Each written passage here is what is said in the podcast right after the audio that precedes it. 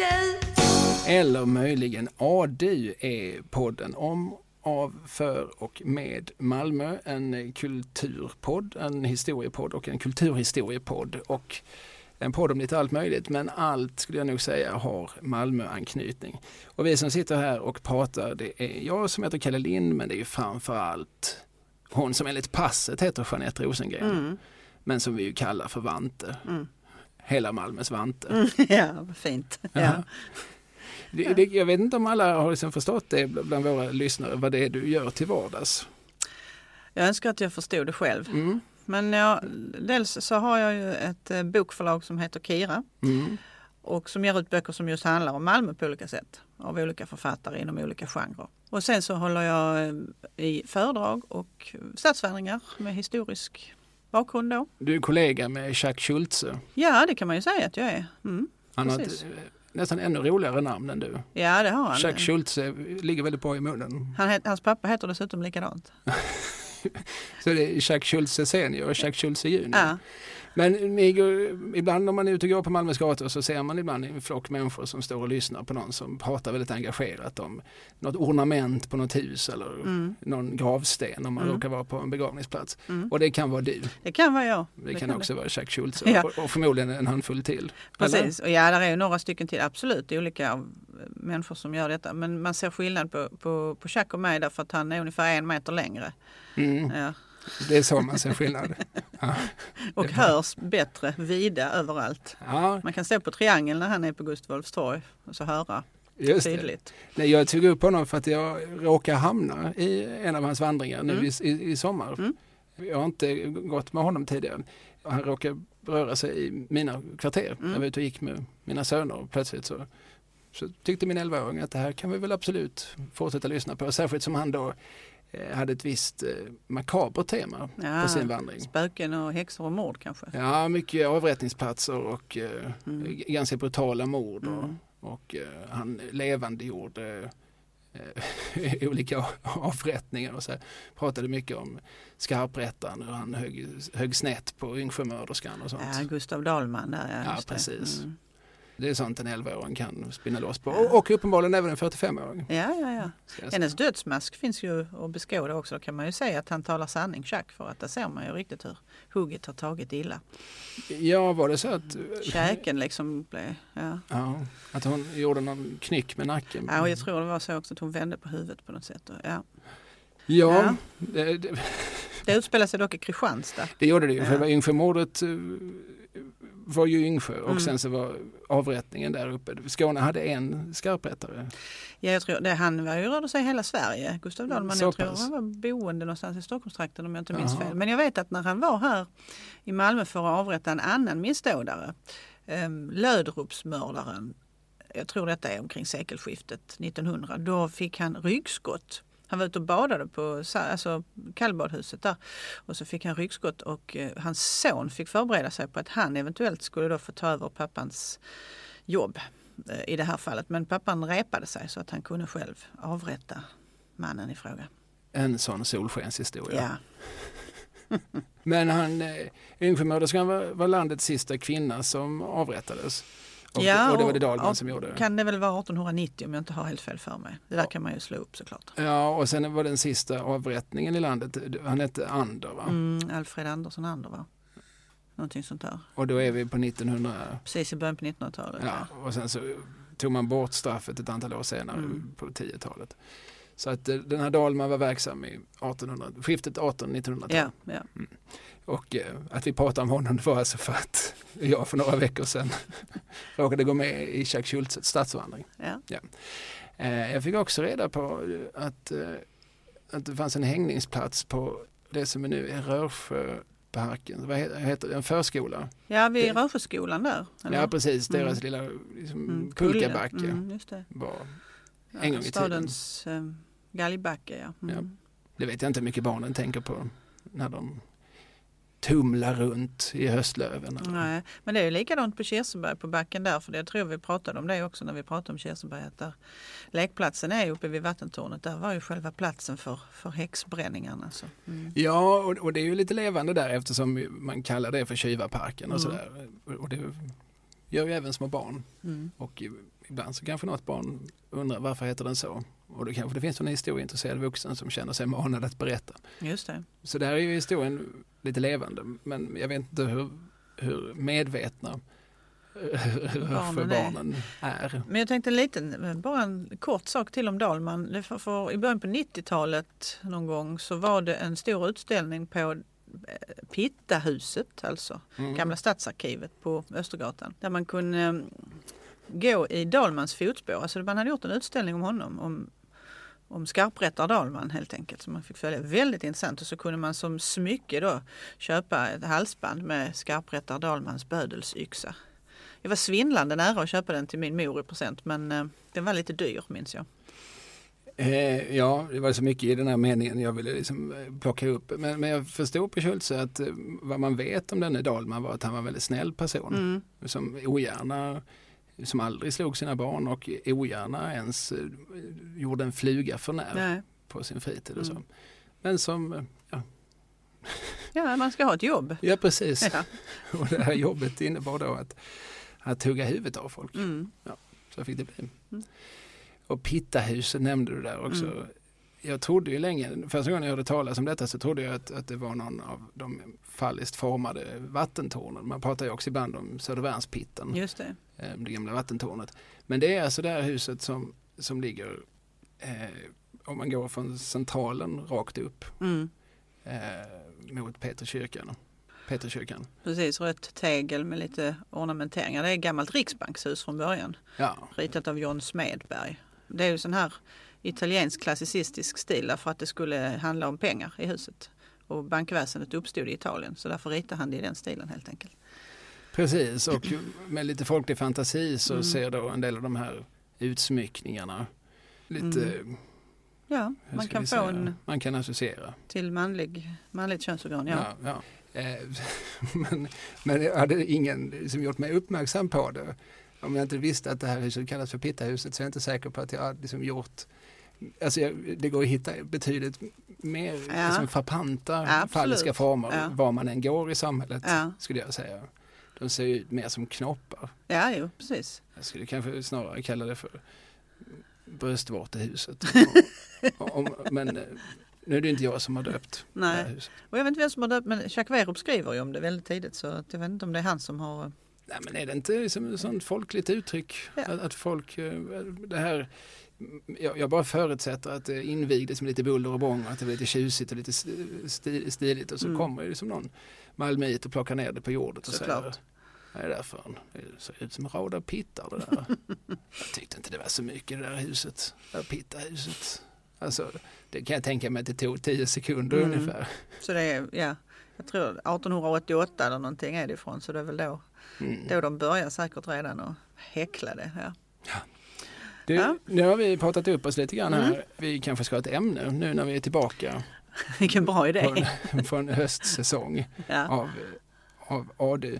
Och vi har kommit fram till att vi ska prata om Malmö på film. Ja. Eh, Vi har ju pratat tidigare om Malmö litteratur och Malmö musik. Mm. Så att då är det väl rimligt att vi öppnar dörren till ytterligare ett medium. Mm. Och eh, man kan väl säga lite inledningsvis att det har inte gjort så många filmer som tydligt tar plats i staden Malmö. Nej, men man får leta en hel del tycker jag. Mm. Man får gräva lite. Mm. Eh, Man får också ibland titta längst bak i sin DVD-samling. Mm. För det är kanske inte alltid filmer som, som, som gick till filmhistorien. Nej, just det. Ska vi ta det kronologiskt eller ska vi ta det lite hipp som happ?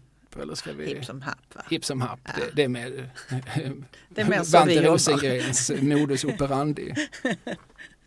Ska vi börja med de mest självklara kanske? Mm. För det skulle jag säga är Malmösonen Mm. Bo Widerberg. Ja. Såklart. Och det är ju framförallt två av hans filmer som, som tydligt tar plats i Malmö. Mm. Eller tre, ska vi säga, hans Mm. två första och hans sista. Mm. Man kan väl säga att han lite grann knöt ihop säcken genom att liksom återvända till där han en gång började. Precis. Hans första film kom 63 och heter Barnvagnen. Ja. Hans andra film kom också 63 Mm. och heter Kvarteret Korpen. Och hans sista film kom 97, 95. 95 och heter Lust och fägringshistoria. Mm. Och eh, vi har väl lite grann pratat om Widerberg tidigare. Va? För att vi tog upp honom när vi pratade om Malmölitteratur. Mm, Han började ju trots allt som författare. det gjorde han. Och han var uppvuxen på, är det Trelleborgsgatan? No, ja, men det är väl på Båstadgatan om jag inte är helt fel. Ja. Det är ju lustigt eftersom han bodde i, Båstad. Så, så småningom Så småningom. flyttade ju till Båstad och startade Lilla filmfestivalen Ja. i Båstad. Det är de ga- gatorna där i alla fall där han växte upp. Mm. Sen Eh, flyttade han ju ofta. De flyttade ofta. Han, nu har inte jag hunnit kolla upp exakt var han rörde sig men jag vet att han har berättat att han bodde i Sofiagatan också. Som ju ligger i Seved. Och kvarteret Korpen bodde han väl aldrig i? Det vet jag inte men jag tror inte det. Nej, jag har för mig att jag Mm. läst detta. Att Mm. när han liksom återvänder till, eller återvänder, han bor ju fortfarande i Malmö i början av sin karriär. Mm. Och sitter där och är författare och skriver eh, ja, sådana här böcker som han gärna skriver i början av sin karriär som handlar om en ung vilsen man som Mm. söker kärleken. Och så. Mm. Eh, och så har han ju själv beskrivit att det, det är för jävla ensamt att sitta där vid skrivmaskinen och så. Man vill liksom göra saker ihop med andra och så. Mm. Och eh, han började ju sin karriär med att skriva en pamflett eh, där han gick till doms mot vad han menar då var liksom alla fel med, med dåtida svensk film. Och där han framförallt pekade ut en syndabock som han höll sig fast vid genom hela karriären. Jag tror inte det finns en enda Bo Widerberg-intervju där det inte finns någon liten ful passning till hans kollega Ingmar Bergman. Nej. Oavsett vad ämnet är Mm. så kunde Widerberg komma in på att, på att Bergman var dålig på något sätt. Mm. Jag minns att han var gäst hos Göran Skytte i hans eh, program Skytte. Mm. Och där började han prata om att, eh, hur det är att åka tunnelbana. Ja, jag åker ju tunnelbana. Det är ju inte alla regissörer som gör det. Vi- vi- Vissa är ju lite för fina för Ja, det. ja, ja. Och jag kommer ihåg någon annan text han skrev i en filmtidskrift som heter Chaplin. Där han, som skulle handla om filmmusik i största allmänhet. Dels hur han själv använt filmmusik och dels så här, så minnen han har av när film har använts, eller musik har använts kongenialt i Mm. olika filmer. Och sen så handlar det sista ganska långa stycket om hur dålig filmmusiken är i Bergmans filmer. Att det, bara, det enda jag minns från, från, från IBs, och när jag säger IB så menar jag dessvärre den magonde och inte det saligen insomnade Idrottsbladet. Eh, och hans, det enda musik jag minns från hans filmer det är en, en ångestladdad ostämd cello. Och det har inte riktigt med, med ämnet att göra, utan får in det. alltid. Mm. Eh, Det är något som skavde där för honom. Ja. I högsta grad. Ja. Och det är det från början för det här, han skriver en text som publiceras i kanske i Bonniers litterära magasin eller så, som heter Visionen i svensk film. Mm. Där han också då kallar Ingmar Bergman för vår andes dalahäst i Mm, världen. Eh, och, eh, så då har han liksom någonstans från första början pekat ut fienden. Så här, Mm. så här ska film, så som film görs, så ska den inte göras. Mm. Jag ska göra den på ett annat sätt. Ja. Och nu ska jag också visa hur. Mm. Det är en tid då, eh, jag tror det är Europafilmer som ändå känner att ja, men vi satsar lite, lite pengar på det här helt okända kortet. För, Mm. han, för han hävdar nämligen att han vet hur man gör film. Just det. Det är ett härligt med ett sånt självförtroende får man säga. Och ganska snart så, så lever han ju också upp till, när han nu stuckit ut hakan, så ganska snart levererar. Den första filmen, Barnvagnen, har också en massa barnsjukdomar. Mm. Den är inte jätteengagerande. Nej, det, så är det väl. Men, men jag, jag tänker också att där hade han ju faktiskt stulit Tommy Berggren från Ingmar Bergman. Mm. Just precis i den vevan där. Det var Eller- han nöjd med. Ja, det var han. Eh, Eller det var väl så egentligen att Tommy Berggren hade varit kontrakterad för en Bergman-film men blivit sjuk. Han hade fått någon eh, magåkomma som opererades och blev hängande lite i luften, säger han själv. Och sen så hörde Bergman aldrig av sig igen, men då var Widerberg snabb med att knycka honom. Ja, alltså man kan ju se filmen Liv till varje pris. Mm. Det rekommenderar jag alla människor, även om man inte är särskilt intresserad av svensk film eller Bo Widerberg. Eller Men utan man bara tycker om att höra en god historieberättare. Mm. Det vill säga Tommy Berggren Mm. i, i sitt esse. Man kan tycka mycket om den mannen men han vet hur man, hur man, hur man gör en anekdot eh, aptitlig. Och, han, och där finns ju då en, en oerhört lång utvikning som har väldigt lite med just Widerberg att göra. Som handlar om Berggrens och Bergmans första möte. Mm. Han berättar också för övrigt om sitt första möte med Widerberg. Widerberg som någon galen skåning hade tagit kontakt med Berggren och han råkar vara i Malmö, Tommy, Mm. för att han har nog varit i Köpenhamn. Och så, ja, men jag testar att ringa honom då och eh, går in i en telefonkiosk. På Drottningtorget. Precis, för då frågar ju den här skåningen andra änden, var, var, var är du någonstans? Ja, Drottningtorget. Ja, men där bor jag! Jag kommer ner! Och så kommer han ner rusande och är alldeles blå om läpparna. Mm. Vilket Berggren genast associerar till vinalkis. Mm. Och Widerberg, trots att han liksom pratar maniskt och fäktar med armarna och sånt där så ser han ju samtidigt Berggrens blick och Mm. fattar var, var den har landat. Blåbär! Precis. Blåbär! Jag äter blåbär! Ja, det, det är en, en historia av många. Men bra sådan. Ja. Eh, och de inleder ju ett väldigt fruktbart samarbete. Berggren blev ju sen alltså Widerbergs eh, ständige huvudperson Mm. i, hela, i alla hans 60-talsfilmer. Mm. Sen upphörde samarbetet lika snabbt. Enligt Widerberg var det för att eh, han hörde av sig till Tommy och då, och då skulle samtalet gå via Berggrens agent. Mm. Och då sa Widerberg, nu får det fan mig vara bra. Mm. Och sen så samarbetade de aldrig igen. Nej. Det kan man ju faktiskt förstå. Ja, nej men eh, så är det. Nu hade han kommit upp sig. Mm. Eh, Just det. Och det är väl en sak med, med att, att han hade kommit upp sig, men att han sviker en gammal, en gammal vän. Just det. Och inte kan tala med honom personligen. Nej. Ja, Så var det med det. så var det med det. Men barnvagnen i alla fall, den tar ju plats i Malmö. Mm. Och det är en, en kärlekshistoria delvis. Mm. Och det är också återigen lite grann liksom en sån här coming of age Mm. historia. Eller liksom, Tommy Berggren är väl i, han ska väl vara i någon, någon sorts 20-årsålder och eh, ta någon sorts kliv i, i livet, i utvecklingen. Mm. Och så är det mycket klass såklart. För den här flickan, eller tjejen, Britt heter hon väl va? Mm. Som spelas av Inger Taube. Hon kommer från ganska påvra omständigheter, fattigt eh, arbetarklasshem. Och det är mycket miljöer från östra Malmö i början då. Det är mycket Karoli-miljöer. De går omkring i, eh, i de gatorna, det kan man ju tydligt se. Men sen så flyttar de ju till något nytt modernt som är någonstans vid Heleneholm.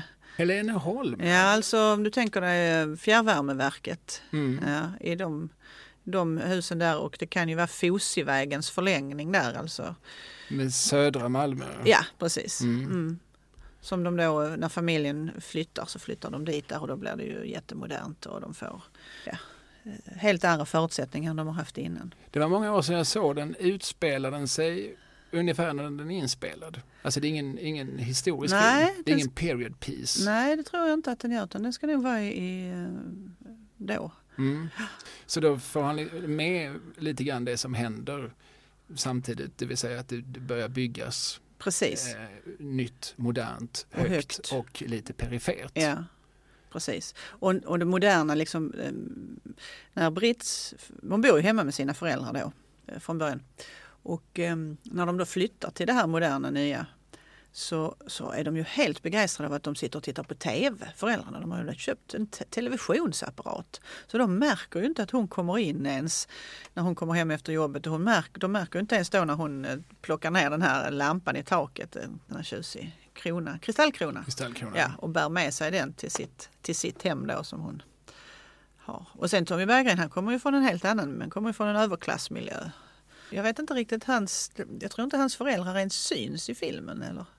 Jag har som väldigt, sagt eh, ganska dunkliga minnen av Mm. eh, och jag har inte haft möjlighet att, se dem på nytt eh, inför detta. Den mest berömda scenen Mm. och eh, framförallt den scen som Widerberg själv mm, på något vis utgick ifrån, som han kom fram till att det här, här har jag hittat det här jag letar efter. Mm. För vad var det då han letade efter som han menar på inte fanns i Bergmans filmer? Ja, det var ju liv, Mm. alltså någon sorts realism, en sorts äkthet. Han tyckte ju att eh, svensk film, antingen var det liksom buskisfilmer eh, eller så var det väldigt teatralt, väldigt förhöjt, väldigt förkonstlat. Och han var inspirerad av det som hände i Frankrike ungefär samtidigt man pratar om La Nouvelle Vague, den Mm. nya vågen med Truffaut och Mm. Godard och så. Det är ju då en sekvens där de här två sitter på Malmö stadsbibliotek Mm. Och Berggren introducerar Inger Taube för Vivaldi. Ja. Och eh, det finns som ett samspel mellan de två när Mm. de tittar på varandra. Mm. Har jag berättat den här anekdoten tidigare i den här podden om att det finns ju ett, ett eh, fel i den scenen. Eh, Ett kameratekniskt fel va? Ja, precis. Ja. De bryter mot en så heliga 180 graders regeln. Det. Det vill säga när man klipper mellan två närbilder. Så, så, om den ena tittar åt höger så ska den andra titta åt vänster. Men här tittar båda två åt höger. Ja. Eller möjligtvis åt vänster. Så egentligen ser det ut som att de sitter liksom bredvid varandra och tittar åt samma håll. Ja, ja, när de i själva verket ju Mm. sitter mitt emot varandra. Just det. Detta känner varken Widerberg eller hans fotograf Jan Troell Nej, eh, som en skollärare som tyckte om att filma på sin fritid. Om. Eller de kände inte till detta. Nej. Så eh, när de monterade ihop det så märkte de ju själva att det är någonting som skaver lite grann. Men det spelar ingen roll, skit i det för att det är inte det det handlar om. Det handlar ju om blickarna, det Ja. handlar ju om, om hur som försynt säger det, det, är, det är ganska vackert. Mm. Och, och, och så, alltså, det det är det det handlar om. Här har jag liksom skapat på något vis en, någonting som, som, inte, som inte går att skriva ner. Det här, det här, är ju, som- här visar man liksom filmens möjligheter att med blickar, med andning, med, Mm. med att, att liksom rekonstruera Mm. verklighet. Mm. Och visst, och det är någonting som händer i henne därför att det är ett bildningsscen där, där han står för det kulturella, han är ut, utbildad i det här, han kan de här grejerna. Men hon som då kommer från en helt annan klass har aldrig lyssnat, de har inte lyssnat på Vivaldi hemma minsann. Hon har ju en, hon har, det är två killar i den här filmen som hon har förhållande med, förutom den här Tommy Berggrens så är det ju en annan kille, nu har jag glömt vad han heter, Robban kanske, Lasse Passgård som spelar Mm. den rollen i alla fall. Och han är ju en mer en rock'n'roll kille som är ute och lirar och, och det är den tidens musik liksom. Och det är det hon kan. Men Vivaldi, det har hon aldrig hört. Nej. Och enligt Tommy Berggren så var det ju så att när den här filmen eh, första gången visades i något visningsrum eh, så blev Widerberg så exalterad när den här scenen kom att han hoppade upp ur stolen och gick fram och började slå maniskt på bioduken och skrek Det här är film! Det här är fan i mig film! Ja. Ja. Och eh, nu hade han liksom tillskansat sig den här erfarenheten. Han menar väl själv att barnvagnen hade en massa skavanker och som jag sa liksom barnsjukdomar. Men nu, nu visste han hur det här skulle göras. Så nu gav han sig liksom direkt på vad som alltså kommer bara några månader efteråt. Mm. Och som blev sen den film han fick leva med. Alltså allt han gjorde därefter blev jämfört med hans andra film som då heter Kvarteret Korpen. Ja. Kvarteret Korpen har vi väl gått igenom tidigare att det ligger, ja vad blir det, Spångatan? Spångatan, Söderförstadsgatan, Frisgatan och Skolgatan. Just det. Mm. Jag bodde i det kvarteret på, på 90-talet och tror det låg tre bingohallar i det kvarteret. Ja, ja. Nu är det väl bara en. ja. På, på Spångatan då, gissningsvis. Finns ja, precis, den finns Ja, väl kvar. ja. Men eh, Ja, på Widerbergs tid så fanns det inga bingohallar än. Nej, för då var ju inte allt det där byggt. Alltså det som nu är då, ja, vad ska vi kalla det nu så att det blir rätt? Nu är det Mio-möbler och sånt där. Innan var det Åhléns. Alltså det, Ja, just och så det. tänker man tillbaka så är det Tempo. Det var det jag egentligen ville säga. Ja, Tempohuset. Ja. Ja. men säg det då. det, det, det här den här podden liksom rör sig i många olika tider samtidigt. Eh, nej men allt det där var ju inte byggt då. Eh, utan det fanns, den äldre bebyggelsen längs med Frisgatan till exempel fanns ju. Men då fanns det ju en annan typ av rivningsfärdiga kåkar som stod på den här platsen. Och en stor innergård som kallades av, de kallade Tundran, Widerbergs filmteam. Där många av scenerna spelades in. Ja, och det är som en stor grusplan. Mm. Det ser väldigt stort och ödsligt ut. Mm, Allt annat än ombonat kan man väl säga. verkligen. Omysigt på alla Mm. sätt och vis. Och där bor då Tommy Berggren tillsammans med sina föräldrar som spelas av Kevin Hjelm respektive Emmy Storm. Ja. Ingen av dem pratar ju skånska. Nej det gör de ju inte. Och de, de bodde i en, en liten enrumslägenhet som var så liten så jag har läst att filmteamet ibland fick eh, skicka upp en sån här skylift eller så man fick filma utifrån för att kunna, annars fick man inte rum liksom in i lägenheten då. Nej de pratar inte skånska någon av dem. Det tycker man ju som skåning ibland alltid. Det är en detalj här som, som jag reagerar på. Mm. För de, det heter ju att de är uppvuxna, eller Tommy Bergen i alla fall är uppvuxen i, i staden. Mm. Och eftersom den också så tydligt tar plats i Malmö, det, Mm. det sägs ju väldigt uttalat, alltså den har ju namn efter ett kvarter, ett Mm. specifikt kvarter. Och eh, Widerberg använder ju i vanlig ordning en massa liksom, amatörer och så i små Mm. Mm. Och de pratar ju oerhört grov malmöitiska. Den är ju ibland nästan svår ja. begriplig även för ett ganska tränat öra som mitt. Det var ju vissa karaktärer där som bodde i de här husen. Som, de, de var ju liksom i princip utdömda och skulle rivas och så men det var ju några som bodde kvar. Bland annat den här mannen Hugo som eh, far ut i olika eder på gården och pratar om syrenen och eh, så småningom sågar han ju också ner den här syrenen i slutet. Han är en av dem som man tänker nästan att det här borde ju textas kanske för jag förstår inte riktigt vad han säger. Nej, han kanske också fattas någon tand och han kanske ja. inte eller spiknykter. Nej, han har också varit och googlat sig precis mm. som Kevin Hjelm gör eh, filmen igenom kan jag säga så här att idag så tänker jag det är tveksamt om det hade funkat för att Widerberg filmar ju dem rätt upp och ner. Det var inget GDPR där inte utan det var ju människor som säkert var rätt så alkoholiserade och led av psykisk ohälsa. Som, där är något äldre par också som bor i någon lägenhet där hon sjunger ut Kostervals genom fönstret och man tänker hmm, ja Likadant i barnvagnen och det har jag läst i, i, i den här fina biografin över Bo Widerberg som hans svärson Mårten Blomqvist har skrivit.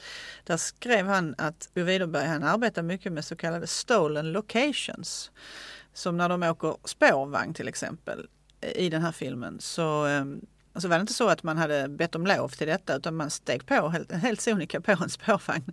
Och så skickade de på huvudhållsinnehavarna ett par stationer förväg. Och så fick de på spårvagnen berätta för de andra som var där att ja, om två hållplatser så stannar vi och så ska ni gå ut va? och då filmar eh, filmteamet där, ni ska låtsas som ingenting. Så. Och så hände det och det var klart billigt och bra. Mm. Och så gjorde han ju genomgående genom karriären. Mm. Och, och det fanns ju såklart människor runt omkring honom, produktionsledare och så, som sa att men, men det här kan vi ju ordna. Alltså, det, här, det finns ju en rutin för det här. Mm. Nej, nej, nej, nej, vi ska, vi ska ha det färskt. Ja, ja. Ja. Så att även i eh, hans eh, Mannen på taket som han gör 76, där finns ju bland annat en scen där eh, en buss, en helt vanlig alltså linjebuss mm. som passerar det här skottdramat vid Isman-institutet. Den scenen är också gjord. Då gjorde man så, man gick ombord med ett filmteam på en buss och sen så fanns det en tjej då som hade i uppdrag att börja skrika vid ett tillfälle. Och då fick mm. han ju helt naturliga reaktioner såklart. Just det. När det plötsligt sitter en människa och, och vrålar mm. hysteriskt för att hon låtsas då se ett skottdrama mm. utanför. Det är bra. Ja, det blir väldigt äkta. och även liksom, den här liksom berömda biljakten i Mannen från Mallorca där Sven Wollter tokkör ja. eh, på vad det kan heta då, någon söderled eller så. Den är också gjord utan tillstånd. Mm. Ja, ja. Inga problem för Widerberg. Det är bäst så här. Liksom. Ja. Ja, ja, ja, fingerspitzgefühl. Han ville åt någon sorts, eh, hela tiden någon sorts, det som händer på riktigt. Autenticitet. Ja, precis. Och eh, det var väl inte alltid, det blev nog inte alltid så bra. Man fick inte exakt de reaktioner han hade hoppats på men ja, ja skitsamma, det ordnar jag i klippningen. Men framförallt så utsatte han ju såklart människor för saker som, som de kanske inte... Det fanns ju inget kontrakt där de hade gått med på det. Nej, just det.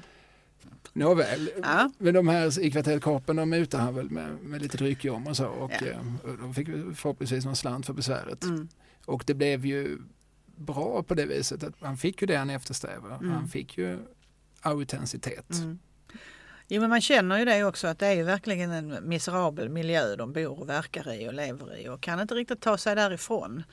I han, Tommy Berggrens familj då eh, så handlar det ju om att pappan super upp. Var gång mamma har tjänat ihop lite pengar så dricker pappan upp alltihopa.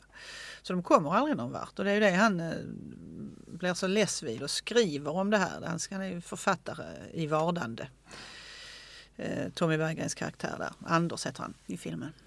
Ja precis, Kevin Hjelman är väl handelsresande mm. och han är ju det är som en, en, nyckel till den här figuren som väl var ganska inspirerad av Widerbergs egen far Arvid. Eh, det, det är att han, han vet ju hur det ska vara. Ja. Han har smakat den goda konjaken. Såklart, han är bildad. Ja, så att han är liksom lite missnöjd med allt han har omkring sig. Mm. För att han, han vet ju han har, han har liksom varit inne i de fina salongerna mm. och vet ju hur riktig konjak ska smaka. Mm. Eh, och hur en cigarr ska hållas. Ja, precis. Man håller den alltid i vänster hand. För om man snabbt skulle behöva sin högra hand för att skriva på ett kontrakt till exempel. Så ska man inte behöva flytta rökverket. Nej, nej det är sånt som en far lär sin son. Det är som en del i en utveckling. Ja, ja. Ja, det är många sådana härliga, jag tänker på också när den börjar, det här utspelar sig 1936 ska man mm. också säga. För det, precis, den, den är ju en historisk film då, eller en period piece, kostymfilm. Och det är den första maj när filmen börjar så de är man ute och demonstrerar. Men Emmy Storm då, hon ska ju laga middag och då blir det fläsktärningar med grönsallad, säger hon då till Tommy Berggren när han kommer hem. Varpå fadern genast gör en, en fransk variant på det här och kallar det för um, fläsk Så- eller noisette jardinière, någonting sånt Mm. där. typ. För att det är så han... Ja, men det är ju som ett sätt Hans- att, att förhöja Ja, en torftig verklighet. Ja, Och det här har vi väl förstått att så gjorde även Arvid Widerberg. ja. Som jag, jag inte minns riktigt vad han försörjde sig på. ja, men han var väl handelsresande i korta varor om jag inte minns Ja, var fel. det så till ja. och med? Uppenbarligen en man som inte liksom nöjde sig med att vara en i ledet. Han, han, ville, han ville vara lite för mer om man så vill. Eller han drömde om någonting större. Mm. Och, och det finns ju bland annat en berömd anekdot om han investerar i en apa. Just det. Och det säger väl någonting om en människa. Liksom, i, eh, då pratar vi alltså 30-40-talets Malmö. Mm. Det här ganska konforma industrisamhället. Alltså att, nej, jag är inte som mina grannar, jag har en apa. Mm. Mm. Nej, visst. Och eh, Bo då, sonen, han brottades nog lite grann. För att å ena sidan så, så var han ju samma skrot och korn. Han- Just precis. Men, men han hade ju också eh, alldeles uppenbart genom livet mycket, om man säger på nu svenska, issues Mm. med sin far. Ja men visst var det så. Nu slog faktiskt blixten ner i mitt huvud och jag säger att det var Skanörsgatan han växte upp på. Bara så jag måste få det sagt. då. Ja, För det är bra. Det rätt ska vara rätt. Ja, All skit man har lagat i huvudet måste ju ibland... det måste ut. Ja, precis. Så det är ju därför vi har den här podden. Mm. Det är terapeutiskt. Men när du pratar om Arvid och Greta Widerberg som Bos föräldrar hette så fick de, deras hem fick tydligen vara någon sorts rekvisita förråd för just den här filmen. För de, och även för andra filmer har jag förstått att han for hem där och länsade deras hem på olika saker som han tyckte han behövde för det skulle skapa också tidsandan. Mm. Han jobbar ju mycket med att skapa någon sorts eh, rumsliga förutsättningar. Mm. Han vill ju gärna alltid vara på plats. Mm. Alltså, andra regissörer vill gärna vara i en studio för de har Mm. liksom total kontroll över ljud, över ljus, över hur människor rör sig. Det kommer inte in någon utifrån och stör. Widerberg vill ju tvärtom. Han ville ju att någon skulle komma in och störa. Mm. Och blir, ljuset, eh, blir ljussättningen undermålig, det spelar ingen roll, skitsamma. Mm. Det är ingen som går på bio för att titta på ljus. Det är ju på skådespel och det är det som Precis, händer. Just det. och så här. Men det är riktigt, just eh, när han sen gör Lustefägen stor, då lever fortfarande eh, Arvid. Mm. Och eh, där har jag från Hästens mun en kompis till mig som, Mm. som jobbade med den produktionen som då och då blev hemskickad till Arvid för att eh, plocka fram, sp- ta med den stolen som står till höger i hallen Mm. och så ger du gubben en flaska konjak. Ja. Och det här fick han göra många gånger ja. under inspelningen. Till slut det, fick man en känsla av att nu har inte Arvid Något något, att sitta något på. möblemang längre. För då har Bo ställt i någon annan lägenhet, Ja, likvärdig lägenhet en bit därifrån. Ja, hoppas Ja. han fick tillbaka det sen. Ja, Men som vi sa då, han gjorde den här filmen och fick ett stort genombrott och var ju en het regissör under hela 60-talet sen. Mm. Han gjorde sen även Elvira Madigan som ju var en internationell braksuccé. Eh, och gjorde som Tommy Berggren och eh, Pia Degermark Mark. till eh, någon sorts it-figur. Ja. i, i Cannes och så, här, Mm. så, så flockades journalisterna. Pia Degermarks öde är ju fruktansvärt tragiskt. Mm. Finns en, eh, en radiodokumentär man kan lyssna på om vad som hände med henne sen. Just det. Om, bland annat eh, var hon ju redan då svårt anorektisk Mm. och absolut utnyttjad Mm. av sin regissör och upptäckare. Mm. Eh, men, eh, och han, han kastar sig hela tiden besinningslöst mellan genrerna och sådär för att han är också jagad av, att, av vetskapen att kvarteret Korpen finns Mm. och det är den andra jämför mig med och det är också den jag själv jämför mig med. Just det. Och han ger sig på olika projekt, han gör barnfilmer, Mm. eh, Fimpen. Just det. Han var ju extremt fotbollsintresserad och, Mm. så det var väl ett sant nöje för honom att få springa runt på Stockholms stadion och, och, och filma. Han filmar ju på riktiga träningsmatcher och även med riktig publik och så. Mm. Eh, Jag hörde någon historia om någon som, som har varit på plats Mm. 1973 när, när Bayern mötte något annat lag och innan matchen började så fick eh, spelarna gå ut och spela lite med den här killen Fimpen som är Mm. nioåring. Som, det är det filmen handlar om, att en nioåring kommer med i landslaget. Mm. Och alla de är ju med, Ralf Edström och Mm. Åby Eriksson och sådana är ju med. Innan matchen så, sprang Widerberg runt och filmade dem lite när de spelade och sen så började matchen. Och varje gång då som någon i motståndarlaget ramlade eller slog sig så ropar Bayern publik ja, nu har Widerberg gått. ja, ja. ja mm. En rolig anekdot livet. Mm, mm, mm. mina ytterst få fotbollsanekdoter. Men det är roligt med det här för han, han eh, för ju in mycket idrottsreferenser i sina filmer. För just i kvarteret Korpen som ju utspelar sig som vi sa 36, då, då är det ju OS i Berlin. Mm. Och vid en, i en scen så sitter ju Kevin Hjelm och Tommy Berggren vid radioapparaten den gången och lyssnar på Sven Jerrings, det här eh, oförglömliga radioreferatet av Sveriges fotbollsmatch mot Japan. Japaner, japaner, japaner. Överallt japaner. Japaner ja. från höger, japaner från vänster. Mm. Mm. Och Sverige, Japan vann ju med 3-2 den matchen. Så det här är ju liksom också ett sätt där han visar eh, sitt idrottsintresse, sitt fotbollsintresse. Sen är det en annan referens där Sixten som spelas, alltså det är Anders kompis. Precis, Anders kompis. Ingvar Hedvall. Ja. Mm. Han sitter och läser en tidning när de sitter ute och snackar på gården. Så säger han, läser han just en, en notis från OS. Han säger, ah, jag ser att Strandberg han, uh, han sprang 100 meter på 10,6 igår. Och det säger han liksom sådär i förbifarten. Men då är det också en, en Malmö-referens därför Lennart Strandberg som ju var sprinter och mångfaldig svensk mästare. Det var ju en Malmökille som sen också blev sportjournalist på tidningen Arbetet. Var var han uppvuxen? Vilken gata? Ja, det... Ge mig en stund så ska jag ta reda på det. Det kommer om en kvart. Nej, det vet jag faktiskt inte var han var ifrån. Men så han var snabb i alla fall så han kanske förflyttade sig fort mellan gatorna. Men det är ju roligt att höra de här. Det finns ju så himla många eh, sådana referenser som han för in. Och Malmö-referenser. Det finns ju också en scen där Anders konfronterar sin mor efter den här historien när pappan har då berättat att hon var otrogen en gång mot honom och att det är därför han super, säger han. Det visade sig att det var det ju inte alls för att hon, han söp ju långt innan dess. Men då berättar eh, mamman, Anna Emmy Storm, om eh, tillfälle när Anders var fem år gammal och de skulle ha ett kalas och hon skulle ha köpt en sån där stor fin tårta Eh, som hon inte hade råd att köpa utan hon fick städa av på morgonen. Fick hon städa för att få råd till den här tårtan. Och så visade sig att pappan kom hem och var full och satte sig i tårtan. Så det blev aldrig något kalas. Och den hade hon köpt på Aggerborgs, säger hon. Också lite sådär i förbifarten. Och då liksom tänker man, här men det var, det var ju ett jättekänt fint kondis som låg vid där nuvarande Södertull ligger. Det är ju innan de här höga husen byggs. Men det är liksom Malmöbornas Eh, älsklingskondis och har man råd att köpa en tårta där, alltså det var fint att gå dit. Mm, Köbekåga. Ja, ja, ja. Med valnötter och grädde och allt vad det var i tårta. Så det här är sådana små referenser som finns överallt i den här filmen som är lite spännande. Och, och så måste väl fallet också vara med det som så småningom blev hans både comeback-film och sista film. Mm.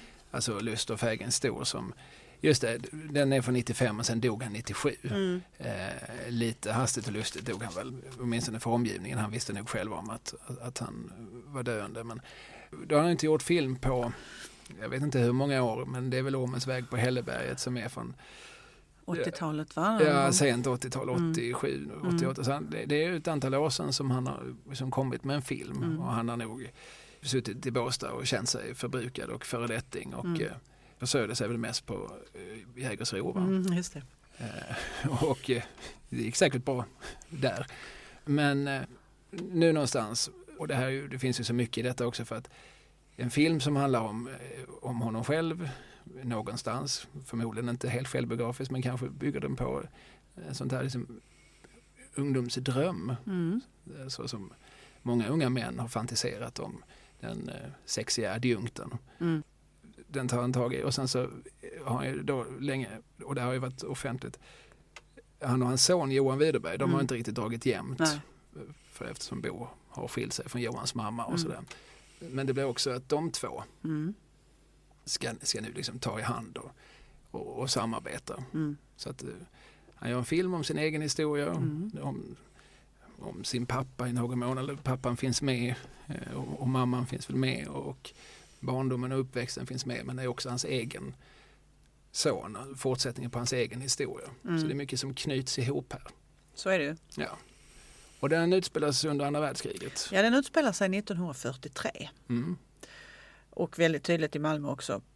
Det är också en rolig scen. Jag tror det är den första scenen, för, absolut första scenen är att man får se en skolgård men nästa scen så, så sitter lärarinnan då, alltså Viola spelade av Marika Lagerkrans och ropar upp klassen.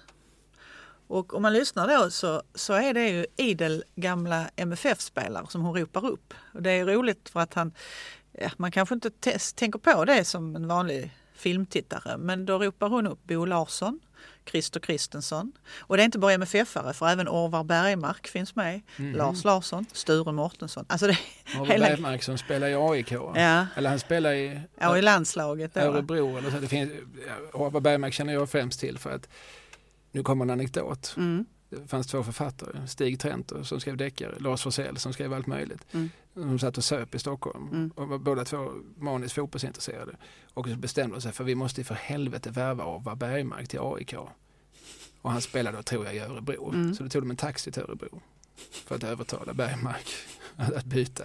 Vilket de tydligen också lyckades med enligt legenden. De hade mandat att företräda AIK i detta då? Eller? tydligen. Ja, du måste, någonstans måste frågan ha varit uppe. Ja. Det kanske var då, det som heter silly season idag, det hette väl någonting annat mm. då. Men, eh, Just det. Ja, det är därför jag känner till Orvar Bergmark. Ja. Men han finns med på klasslistan liksom mm. alla de här många andra namnen. Det är rätt så roligt liksom. För där, det är en blinkning till det hela det här fotbollsintresset som Bo Widerberg hade. Och, och som gick i arv till hans son för övrigt, ja. Johan Widerberg. Just det. Jag minns Johan Widerberg var, eh, satt med i panelen till det här programmet Knesset som Christian mm. Lok hade på 90-talet. Där minns jag att Widerberg ofta kom in på fotboll. Till slut så gjorde de någon grej av det, att resten av panelen att de satt och gäspade och Christian Lok började klippa naglarna och schamponera håret. Medan Johan Widerberg pratade om någon gammal legendarisk rökare i krysset. Ja, just det. Ja. Eh, ja, precis. Och Widerberg själv, minns du vilket år han är född? Det är 30. Han är född 30. Ja. Mm. Så att då var han själv 13 1943 mm. och huvudpersonen här som heter Stig. Stig Santesson. Han lånade alltså sin före detta frus efternamn. Widerberg nu menar jag. Mm. Ja. Eh, Johans mamma ja. hette Santesson. Eller heter. Mm. Och han är något äldre men, men, mm. men i princip är det här ju... Mm. Alltså, 15 års ålder någonting. Ja, det här är Widerbergs uh, ungdom mm. som han på något vis har rekonstruerat. Och jo men så är det. Där han då gick uh, mer eller mindre metodiskt tillväga. Han var inte så metodisk i sin läggning utan han var väldigt mycket en, en man av stundens ingivelse. Men uh, jag vet att han bland annat ville ha en scen där en spårvagn körde in på Stortorget. För mm. att som jag har förstått så måste ju spårvagnarna en gång ha mm. stannat på mm. Stortorget. Mm. Och det sa ju folk att det blir ju svårt för nu finns det ju inga spårvagnsrälsar. Och det, det, kan man ju såklart göra men det kostar ju mycket budgetpengar i så fall. Nej, nej, inga problem. Inga problem. Alltså vi har ju museijärnvägen va? Mm. Den filmar vi utifrån. Eh, så får Johan gå ombord på den och så, så filmar vi den när den kör där utanför stadsbiblioteket.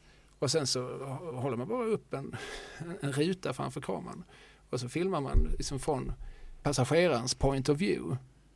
Alltså ah. när, när den liksom glider ja, över Stortorget. Ja, ja, Inga problem. Jag tror aldrig de gjorde det. Jag tror inte den scenen finns med i filmen. Men, men så här mm. tänkte han hela tiden och hade liksom lösningar. Hans hjärna måste ha gått, verkligen gått på högvarv. Ja det var väl så. Och, och som alla människor med bipolaritet, mm. för det är väl konstaterat att han hade, mm. så gick den ju då och då också ner, ner mm. till dess absoluta motsats. Mm. Det fanns väl någon filminspelning, tror det var Omas väg på Hälleberget, där han inte dök upp. Nej. Han låg hemma i ett par veckor mitt, och det är, filminspelningar är kostsamma. Ja, ja, ja. Det är oerhört många människor som går på lön och mm. det är, sekunderna är viktiga. Precis. Och så är regissören, nej det är inte, det är inte lönt, vi skiter i det, ja. lägger ner det. Ja. Jag, jag tar upp det här lite grann för att liksom efter Widerbergs död så gjorde Stefan Jarl, som var en kompis och kollega till honom, eh, den här filmen Liv till varje pris och där är ju väldigt mycket hela tiden liksom Stefan Jarls fråga, varför fick han inte göra mer film? Alltså titta vad han gjorde, titta mm. vilka liksom fantastiska verk mm. som han hade på CV. Varför fick han inte göra mer film? Nej. Men det svaret är ju ganska uppenbart för att han var svår. Mm. Alltså, och det är ju inte hans fel och det är ingen annans fel men han var det. Mm. Han var kostsam. Mm. Produktioner som där budgeterna liksom sprang iväg. Ja. Och, och framförallt att väldigt många människor i hans team kände sig väldigt illa åtgångna Mm. och eh, sönderkörda. Mm. Svaret på frågan varför han inte fick göra mer film, det, det är ju ganska lätt. Mm. Tyvärr. Mm. Ja, Sen hade jag gärna sett att han, att han gjorde fler filmer än vad det blev. Men, men ja, nu var det som det var. Men Lustefägen stor, Ja. var är den inspelad?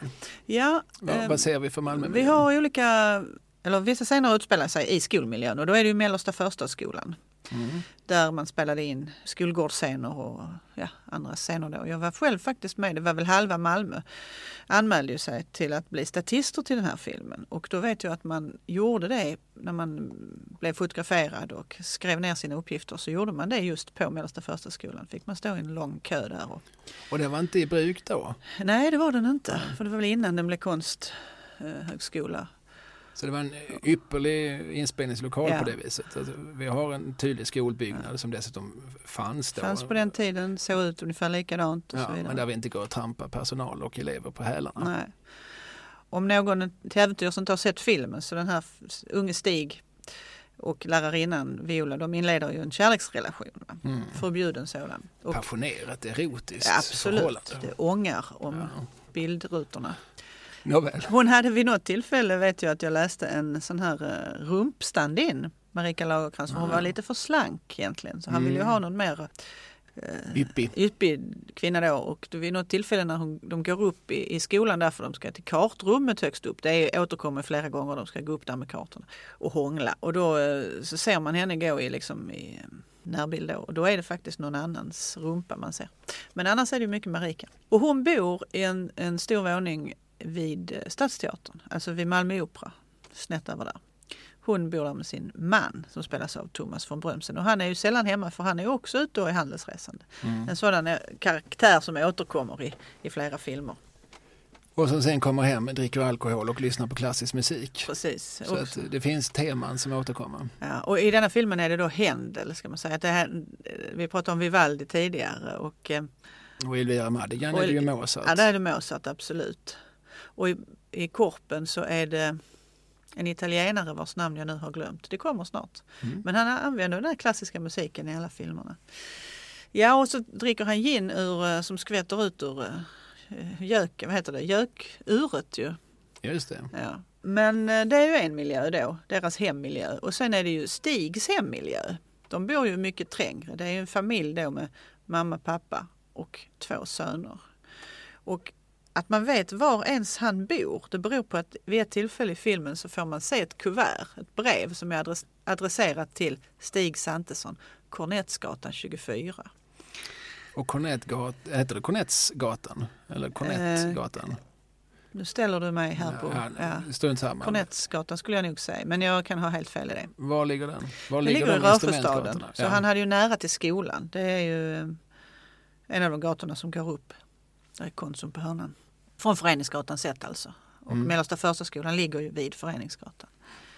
Men de bor ju inte så stort som läraren Viola och hennes man gör. Utan de bor på en liten yta. Men det, ändå så eh, har de ett, pappan har ju vid något tillfälle nedlagt en älg.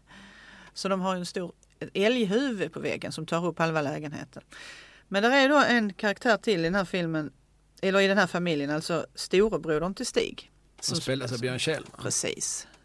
Och han är ju inkallad och får plats på ubåten Ulven. Så det är ju en, en parallell historia med det också. Och då finns det, och det vet jag inte om Bo Widerberg hade koll på det, men gissningsvis har han haft det. Därför att en sådan historia har ju faktiskt, jag menar Ulven har ju ägt rum, att den blev torpederad av en tysk mina utanför Marstrand då. 1900, på våren, i april 1943. Men det har ju också hänt här i Malmö att det fanns en ung kille som hette eh, Lars-Erik Thornberg som var 21 år tror jag, någonting, som var värnpliktig och som var med på Ulven. Där alla 33 personerna ombord omkom ju med en gång. Va? Men det händer ju på våren, de kan inte plocka upp henne. De kan lokalisera båten men de kan inte plocka upp henne förrän i augusti månad. Så det här är ju liksom någon sorts nationellt trauma som man kan läsa om i den tidens presslägg. Liksom, eh, I början så står det faktiskt, detta har jag själv läst, Eh, att det står vi har hört knackningar nerifrån Ulven. Och det, det, hade man ju inte. Man visste ju inte ens var den låg och man hade absolut inte hört några knackningar för att det, det kunde man visa sen att alla hade dött på en gång. Hela, det var fördärvat hela båten. Men det var väl för att hålla modet uppe på de anhöriga kan man tänka sig. Men i filmen så är alltså Björn Kjellman den brodern som är med och går under med ulven. Så det så väver man in den här världskrigshistorien också. Ja, alltså när du berättade, jag förutsätter att Widerberg kände till att det fanns en Malmöpåg som varit med om detta. För jag förutsätter att det var någonting det pratades väldigt mycket om. Det tror jag med. När Widerberg alltså var 13 år. Ja. Och han, den här Tornberg-pojken, han ligger ju begravd också på eh, Sankt Pauli Mellersta kyrkogård nu har man ju tyvärr stulit bort hans relief. Det fanns en bronsrelief i massa år. Tills för kanske två, tre år sedan föreställande den här pojken också på stenen. Tills någon eh, oegentlig människa spettar bort den för, för ett skrotvärde av approximativt 75 kronor, vad vet jag. ja, det är ju sorgligt såklart. Mm. Men mer kopplingar till eh, Malmö mm. och Luste Fägring. För, för det måste ju finnas. Alltså, jag tänker mig att, att Widerberg, okej okay, nu är jag tillbaka här. Han har ju inte bott i, i Malmö sedan 60-talet. Eller nu, alltså, för först bodde han i Stockholm i många år, sen flyttade han som du nämnde till Båstad. Mm. Nu är han tillbaka och ska på något vis rekonstruera sin ungdom och så. Sin ungdomsstadie, Så vad finns kvar? Eh, för att däremellan så har ju de här rivningarna som vi har pratat om förut mm. skett. Så, så var är de någonstans? som går att identifiera. Det är ju rätt så mycket inomhusmiljöer mm. faktiskt. Det är ju klokt. Ja. Det kan man bygga upp i studio i värsta fall. Ja, just det. Eh, men sen är det ju ja, men det är, det är skolan och lägenheterna framför allt. Och sen så rör han ju sig. Det finns ju en, eh, i slutscenerna där så är det ju i eh, Sankt Pauli kyrka. Där skolavslutningen äger rum när han då går fram och blottar sig för sin magister. Ja, precis. Det... Det, blir ju en, det händer ju något i filmen där som gör att Stig och Thomas von Brömsens Frank heter han ju. Mm. Han heter inte Frank egentligen men han kallar sig för Frank. Efter Sinatra ja. kanske? Då Eller... tänker då folk på Frank Sinatra, då har man redan halva inne. Säger han ju där va. Det är till och med så ja. ja. Mm. Eh, men han, han och Stig blir ju vänner på något sätt där. Och han, det är också klassisk musik igen. Det är det här bildnings grejen att han spelar Beethoven och maler och vad det nu är för stig och berättar om. Han har också det där Kevin Hjelmska. Liksom. Han är ju egentligen något finare, något bättre än en eh, handelsresande som eh, har satsat fel. Han har köpt silkesstrumporna, nylonstrumporna kommer. Ja, och det här är ju teman som är, som vi har sagt flera gånger, men de är återkommande hos Widerberg. Alltså där, han gjorde ju också, kommer jag att tänka på nu, i slutet på 70-talet gjorde han ju en, en tv-filmatisering av En handelsresandes död. Ja, ja. Arthur Millers eh, liksom, ikoniska pjäs med, med Carl Gustav såklart då, så, mm. i, i huvudrollen. Mm. Eh, som också en, en misslyckad alkoholiserad handelsresande med sina bästa dagar mm. bakom sig. Mm. Eller sen länge sedan passerade. Mm. Och alla drömmar ligger krossade. Ja. Och nu återstår bara just döden. Mm. Eh, man ser att det finns vissa saker som, som Widerberg återkommer mm. till. Vi har ju pratat nu i nästan en timme om bara Bo Widerberg så jag tänker att vi kanske, det här kanske blev en Widerberg i Malmö. Mm. Eller? Ja det är väl gott så Ja, det, ja uppenbarligen har vi ju fyllt ut. Men då tänker jag, är det någonting mer som, jag bara lite snabbt så här går igenom i huvudet, eh, om han eh, rör sig alls i Malmö i filmerna han gjorde mellan de här. Det tror jag inte han gör. Han försökte i Kärlek 65 som är filmen han gjorde efter eh, Kvarteret Korpen. Där försökte han ju värva Malmös då för tiden ja. internationellt mest kända skådespelerska. Mm. Anita Ekberg. Ja. Eh, men, eh, och de kom väl någonstans men, men det var två temperament som lite grann kolliderade. Hon blev arg när hon förstod att hon ville att han skulle ha, han ville att hon skulle ha träbanor. Just det. Det tänkte hon minsann inte ha. Nej, inte. kan man inte tvinga på Anita Ekberg hur som helst. Nej. Nej, de blev väl ovänner ganska omgående och sen så åkte hon väl hem till Italien för ja. att aldrig mer höras av av honom i alla fall. Nej, precis. Och där är de i Kåseberga rätt så mycket, men jag vet inte om det är någon Malmö-scen där. Nej. Utan eh, sen orienterar han sig bort från, från provinsen. Alltså mm. Widerberg var ju en, en människa, för det är också ett tema som återkommer, alltså de här unga männen som vill någonstans. Och som, det är ofta det, det i slutändan liksom handlar om att de uppväxta då i någon sorts arbetarklass och så nu vill de bryta sig loss. De, de lär sig att lyssna på klassisk musik, mm. de hittar till litteraturen och då mm. måste de på något vis också liksom lämna eh, den klass de tillhör. Ja. Eh. Och lämna staden för det gör ja. ju Anders i Korpen.